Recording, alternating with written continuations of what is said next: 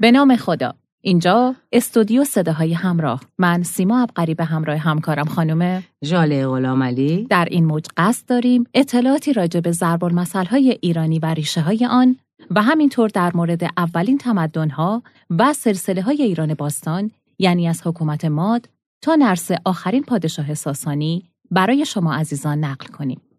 قالب این اطلاعات دارای منابع محکم و موثقی هستند که در به دست آوردن و گردآوری آنان زحمات زیادی کشیده شده است. پس وظیفه ما و شماست که در حفظ و انتقال این اطلاعات به نسل بعد و کنونی بکوشیم. با ما همراه باشید. دومین پادشاه هخامنشی کمبوجیه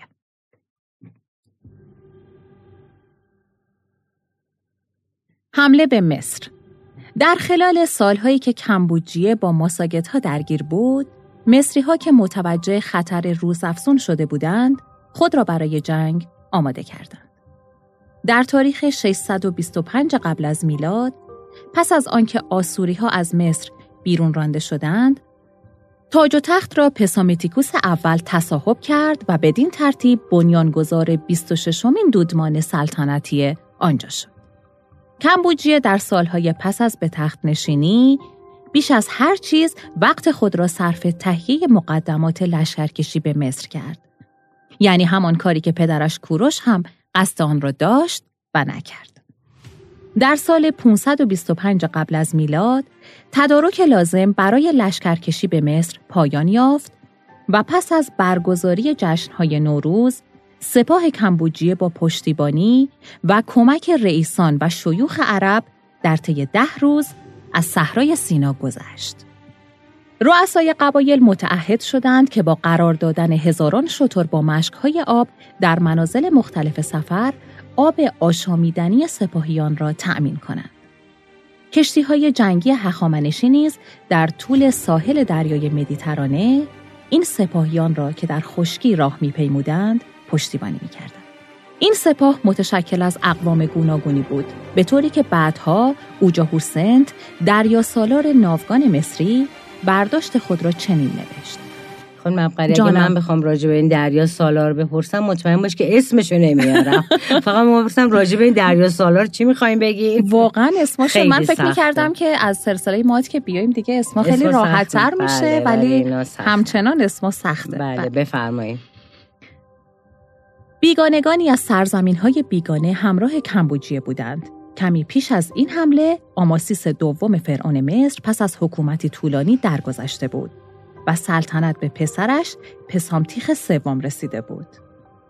ایرانیان در ماه می سال 525 قبل از میلاد خود را به پولوزیوم که دروازه شمال شرقی مصر محسوب می‌شد رساندند و با سپاه مصر درگیر شدند. و سرانجام سپاه کمبوجیه بر سپاه پستامتیخ غلبه کرد. داشتم نگاه می‌کردم ببینم اسمش رو درست خوندم. شهر مقدس و کاهن نشین هلیوپولیس نیز در برابر کمبوجیه ایستادگی کرد ولی این مقاومت طولانی نبود و به زودی شکسته شد. فرعون پسامتیخ سوم به کاخ سفید خود در پای تختش منفیس عقب نشینی کرد. کمبوجیه نمایندهی به سوی او فرستاد و وی را دعوت به تسلیم کرد. اما مردم منفیس این نماینده و ملوانان قایق او را کشتند. پس از این شهر محاصره شد و پس از ده روز مقاومت در ماه جوان سال 525 قبل از میلاد بدون هیچ قید و شرطی تسلیم شد و به این ترتیب هخامنشیان با پیمودن دره نیل از شمال به جنوب سراسر مصر را تسخیر کردند. پس بنده خدا فقط اون دوتا بعد این نماینده ها بعد این وسط کشته, کشته می بعد آخه نوشته ملوانان انگار چند تا ملوان بله. بودن. بله.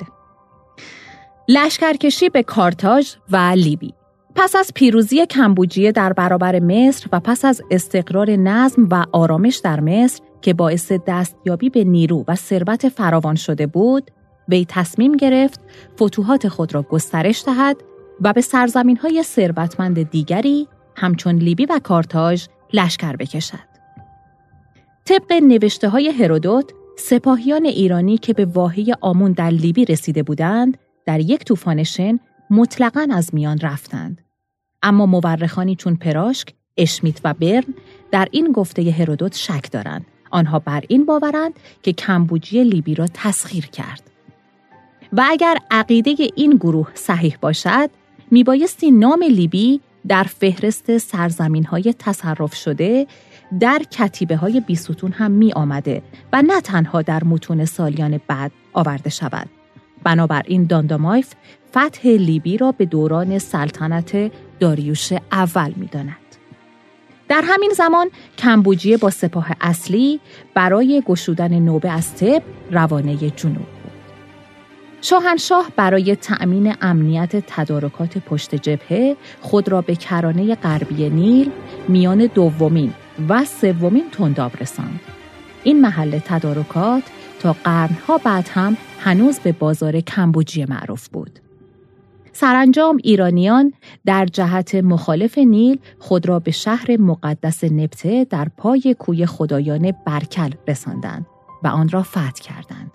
به این ترتیب سراسر بخش شمالی سودان امروزی ساتراپی هخامنشی شد. ولی باز دوباره همه را دست دادن با این همه بله. زحمت خیلی هم بله. بیشتر از دست دادن بله. در پاییز سال 523 قبل از میلاد خبرهای نگران کننده ای کمبوجیه را وادار به بازگشت از نوبه به سوی مصر کرد.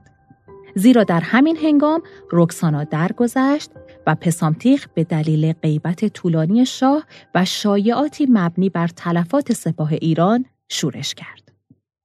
شاهنشاه برای تعجیل در بازگشت راهی را که درست از میان کویر بیاب نوبه میگذشت انتخاب کرد و چون آب و آزوقه سپاه کافی نبود پیش از رسیدن به مقصد دچار قحطی گردید و پس از دادن تلفات زیاد به تب رسید. البته برخی این قحطی و تلفات سپاه را در هنگام حرکت به سوی نوبه می دانند و معتقدند که سپاه وی نیل را تا کروسکو طی کرد و سپس از راه بیابان آزم نوبه گردید. اما هنگامی که آنها یک چهارم راه را پیمودند، آب و آزوقه سپاه تمام شد و آنها پس از دادن تلفات بسیار ناگزیر به بازگشت شدند. به هر حال کمبوجیه پس از بازگشت به تب شورش پسامتیخ را به گونه خونین سرکوب کرد و او را به دار آویخت. استرابون می نویسد هنگامی که در سال 24 میلادی تب را دیدم بسیاری از معابد این شهر ویران بود. می‌گویند این ویرانی کار کمبوجیه بوده است. اما والتر هینتس معتقد است داوری در این باره که کمبوجی واقعا معابد مصری را ویران کرده است دشوار است. واقعه بردیا بنا به روایت هرودوت بردیا به همراه کمبوجیه به مصر رفت ولی پس از مدتی بین آنها اختلافاتی ایجاد شد و کمبوجیه دستور داد برادرش به ایران بازگردد و مخفیانه فرمان قتل او را صادر کرد که در بین راه توسط مأموران دولتی کشته شد. اما بنابر سنگ نوشته داریوش در بیستون کمبوجی قبل از حرکت به سوی مصر بردیا را به قتل رسانید. هرودوت می‌گوید بردیا پس از فتح مصر در این کشور بود و کمبوجیه به خاطر حسادت بر او فرمان داد تا او به ایران برگردد. پس از رفتن او کمبوجی بیمناک بود و ترس از این داشت که بردیا او را بکشد و خود بر تخت پادشاهی بنشیند. او به پرکساس فرمان داد تا به پارس برود و بردیا را به طور پنهانی بکشد. پرکساس نیز چنین کرد و بنابر گفته برخی بردیا را در شکارگاهی کشت و برخی دیگر نیز می‌گویند که او را در دریای اریتره در آب غرق کرد. پس از کشتن بردیا جز چند تن از مردم کسی از راز کشتن او با خبر نبود. از جمله آنان پیشکار کمبوجیه بود که کاخ شاهی را در دست داشت. این مرد برادری داشت که به بردیا شباهت بسیاری داشت. او طرحی اندیشید و به برادر خود گفت که تو باید به نام پسر کوروش بر تخت شاهی بنشینی. بردیای دروغین بر تخت نشست و دو برادر به سراسر کشور و از جمله به مصر پیک و پیغام فرستادند که از این پس باید فرمان بردار بردیا پسر کوروش باشد نه کمبوجیه خب چرا بردیای اصل بنده خدا کشتن که کار به اینجا بکشه؟ همون دیگه. حالا منظورش از دو برادر همون کسیه که کاخ شاهی دستش بوده. یعنی اون پیشکاره بوده. فکر می‌کنم این دوتا فکر نمی کنم کمبوجیه باشه. نه دیگه چون بردیای اصل که کشته شده. نمی‌تونه بگه دو برادر یعنی این برادر نبوده بردیا دیگه. حالا نمی‌دونم چه اتفاقی حالا می‌خونیم ببینیم بله که ببینیم جریان بله. چیه اون زمانم که دروغ بوده و خب بله. دیگه دیگه واویلا کمبوجی اندکی بعد از این واقع و پس از اعتراف به کشتن بردیا در نزد بزرگان پارس که در بستر مرگ او حضور داشتند پس از هفت سال و پنج ماه شاهی درگذشت. بزرگان پارس حرف کمبوجیه را باور نکردند و گمان کردند که او چنین گفته است تا آنها را به ستیزه با بردیا برانگیزد. پرکساس نیز که با مرگ کمبوجی خود را در امان نمی‌دید کشتن بردیا را انکار می‌کرد. بدین ترتیب بردیای دروغین با مرگ کمبوجی بیرقیب شد.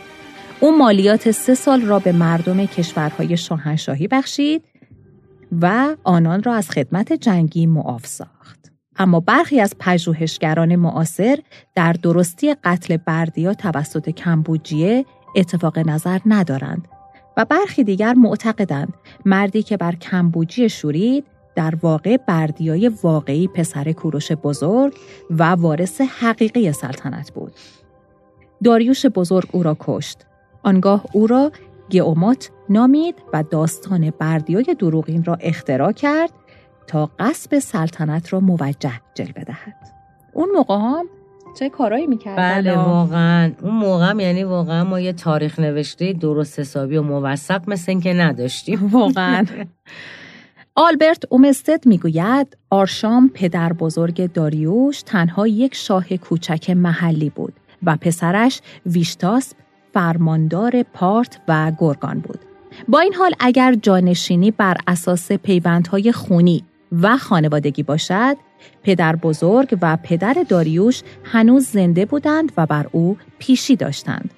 داریوش فقط از راه یک شاخه فرعی با خاندان شاهنشاهی بستگی داشت و هیچ دلیلی نیست که باور کنیم او را پس از شاه وارث تاج و تخت می دانستند. طرفداران این نظریه همچنین می‌گویند که هرودوت و اسناد بابلی کسی را که بر کمبوجی شورید گئومات نخواندهاند و با نام بردیا از او یاد کرده اند. این نشان می دهد که غاصب نامی جز بردیا نداشته است. برای نمونه از نیمه ماه آوریل 522 قبل از میلاد در میان رودان اسناد را به نام شاه برزویه تاریخ گذاری کردند که تلفظ مادی بردیاست. مخالفان این نظریه نیز در پاسخ می‌گویند نام گئومات در نوشته های برخی از مورخان یونانی مانند تروگوس پمپیوس که او را کوماتس یا گوماتس می‌خواند آمده است. از این گذشته گئومات لقب بردیا را بر خود نهاده بود و طبیعی است که مردم او را بردیا بنامند. انشاءالله در پادکست بعدی در مورد کمبوجیه و مرگش بیشتر میشنویم انشالله انشالله که بله. از این اسمای عجق وجق هم کمتر داشته منم واقعا همین رو بله. امیدوارم. شما به بردیا که رسیدی گفتم خب اسم آسون شد. بله. خانم غلام علی امروز یکم انگار که سرما خوردین درسته؟ بله. دقیقا من از همینجا از شما و شنوندگان عزیزمون عذرخواهی می‌کنم. می‌کنم. من سرما خوردم ولی دلم نیومد که نیام و باز یه زربار مسئله قشنگ و برای شما تعریف نکنم. اتفاقا لطف کردیم که ما رو تنها نذاشتیم خواهش می‌کنم. خب ما با گوش جان شنوایی بفرمایید. قبل از این بگم که من واقعا حق میدم اگر این دفعه شما و شنوندگانم یا آقای علیزاده نتونن این ضرب المثل رو حتی تا آخرش حس بزنن. بله. به خاطر اینکه داستانی که من امروز براتون تعریف می‌کنم شما رو نمی‌تونه بکشونه به اسم ضرب المثل. درسته. وای وقتی که میکشون که حدس نمی‌زدیم. وای به حال الان. حالا به هر حال شاید من اشتباه کنم. به هر حال میریم که ببینیم به کجا می‌رسه بفرمایید. بله. اگه که البته توی اینترنت سرچ نکنین آقای علیزاده. خب بفرمایید. خواهش می‌کنم. روز روزگاری مرد دانایی از منطقه آبادی که پر از درختان میوه بود و چشمه زیبایی هم داشت که رودی هم از اون جاری بود میگذشت. چون خسته بود حوض کرد زیر درختای کنار رود استراحت کنه. مرد افسار اسبشو به درختی بست و رفت زیر درخت بخوابه که دید باغبونی کنار رودخونه بیلشو به درخت که داده و خوابیده. باغبون با دهن باز خوابیده بود و مرد داشت به این حالت خوابیدن میخندید که یک دفعه دید اغربی از بدن و گردن مرد گذشت و رفت تو دهن باغبون. بله. و باغبونم همون لحظه دهنشو بست. مرد دانا که نمی‌تونست قبول کنه اغربی به همین راحتی وارد بدن کسی بشه و جون اونو بگیره به خودش گفت هر جور شده باید از مرگ این مرد جلوگیری کنم. و کمی فکر کرد و راه چاره‌ای به ذهنش رسید. شاخه تازه از درختی کند و ترکه از اون درست کرد و شروع کرد به داد و بیداد که باغبون رو از خواب بیدار کنه وقتی که بیدار شد اولین ضربه رو به اون زد تا از جاش بپره و حرکت کنه باغبون بیچاره که ما تو متحیر مونده بود پرسید آخه تو چی هستی؟ چرا می‌زنی؟ از کجا اومدی آخه؟ ولی مرد دانا جوابی نمی‌داد و همینطور اونو با ترکه می‌زد. خب. و می‌گفت باید تا دیر نشده چند تا میوه گندیدن بخوری. باغبون که منظور اونو نمی‌فهمید. گفت حالا چرا میوه گندیده؟ خب اگرم بخوام بخورم میوه سالم می‌خورم. بابا اینجا باغ خودمه. ولی مرد دانا گوشش به این حرفا بده کار نبود و دلیل و منطقم اونجا براش اصلا اهمیت نداشت و همینطور با ترک باغبون رو می‌زد و می‌گفت وای نسا وای نسا باید میوه گندیده بخوری. خلاصه باغبونم که دست خالی بود چاره ای نداشت جز اینکه تسلیم بشه و دید که اگه میوه گندیده بخوره بهتر از اینه که ضربه های ترکه رو بخوره. بخوره. دقیقا. و شروع کرد به خوردن میوه های گندیده ای که خودشونا رو چیده بود که بریزه دور. درست. و اینقدر خورد و خورد که دیگه از شدت سیری داشت خفه می‌شد. مرد باغبون با همون حالت زاری و بیچارگی رو کرد به مرد دانا و گفت حداقل بگو جرم من چیه؟ چرا من بعد اینجوری مجازات بشم؟ اونم بدون هیچ محاکمه ای بفرمایید آقای علیزاده چه اصراری داری شما نمره منفی بگیری نه اگه یادتون باشه این سربال مسئله و چند هفته پیش گفتین که یه چیز گفته باشین. آها بله. بله. خسته نباشید. خیلی خوب. فقط منم پرت کردین از داستان. اشکال نداره. به... بله. به مرد دانا میگه حداقل بگو جرم من چیه که بعد اینجوری مجازات بشم و بدون هیچ محاکمه ای نزدیک بود جونم هم از دست بدم. با خوردن این میوه گندیده ای که تو به من دادی. مرد دانا همینطور که به طرف اسبش می‌رفت گفت حالا کجا شو دیدی تازه حالا باید تو باغ بدوی ای وای. مرد دانا سوار اسب شد و با ترکه می‌زد به باغدار و اون بیچارم میدوید. که بالاخره در اثر این همه فشار و ترس و دلهوره حالش به هم خورد و هرچی خورده بود و برگردون و گوشه ای افتاد. مرد دانا از اسبش پیاده شد و گفت خب رفیق حالت چطوره؟ باغدار که خیلی عصبانی شده بود و می‌دید که تا حالا اون مرد داشت اذیتش می‌کرد و بهش زور می‌گفت و الان اومده حالشو می‌پرسه بهش و بهش لبخند می‌زنه گفت تو منو کشتی. حالا اومدی حالمو می‌پرسی؟ مرد دانا گفت منو ببخش. من چاره جز این کار نداشتم و باید این کارو می‌کردم.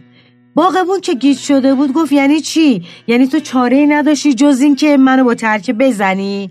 مرد دانا گفت بله من می‌خواستم اینجا استراحت کنم که تو رو دیدم که از خستگی با دهن باز خوابیدی و اغربی رفت توی دهنت اگر می آمدم و به تو می گفتم که تو اغربی قورد دادی حتما از ترس می مردی.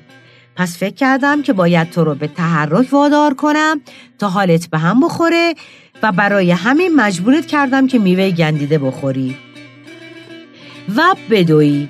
و تا قبل از اینکه زهر اقرب اثر کنه اونو بالا بیاری و الانم برو و محتویات معدتو که بالا آوردی ببین.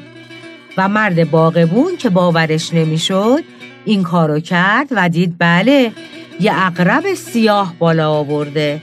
مرد دانا با این کارها جون اون رو نجات داده بود.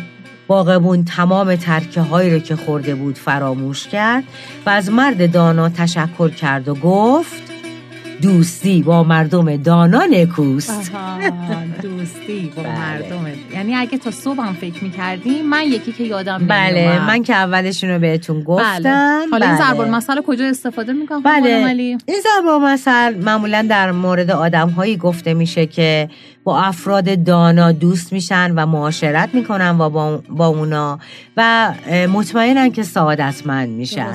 یعنی شما فکر کن اگر غیر از این آقایی که به اصطلاح ما به اسم مرد دانا ازش یاد می‌کنیم اونجا بود.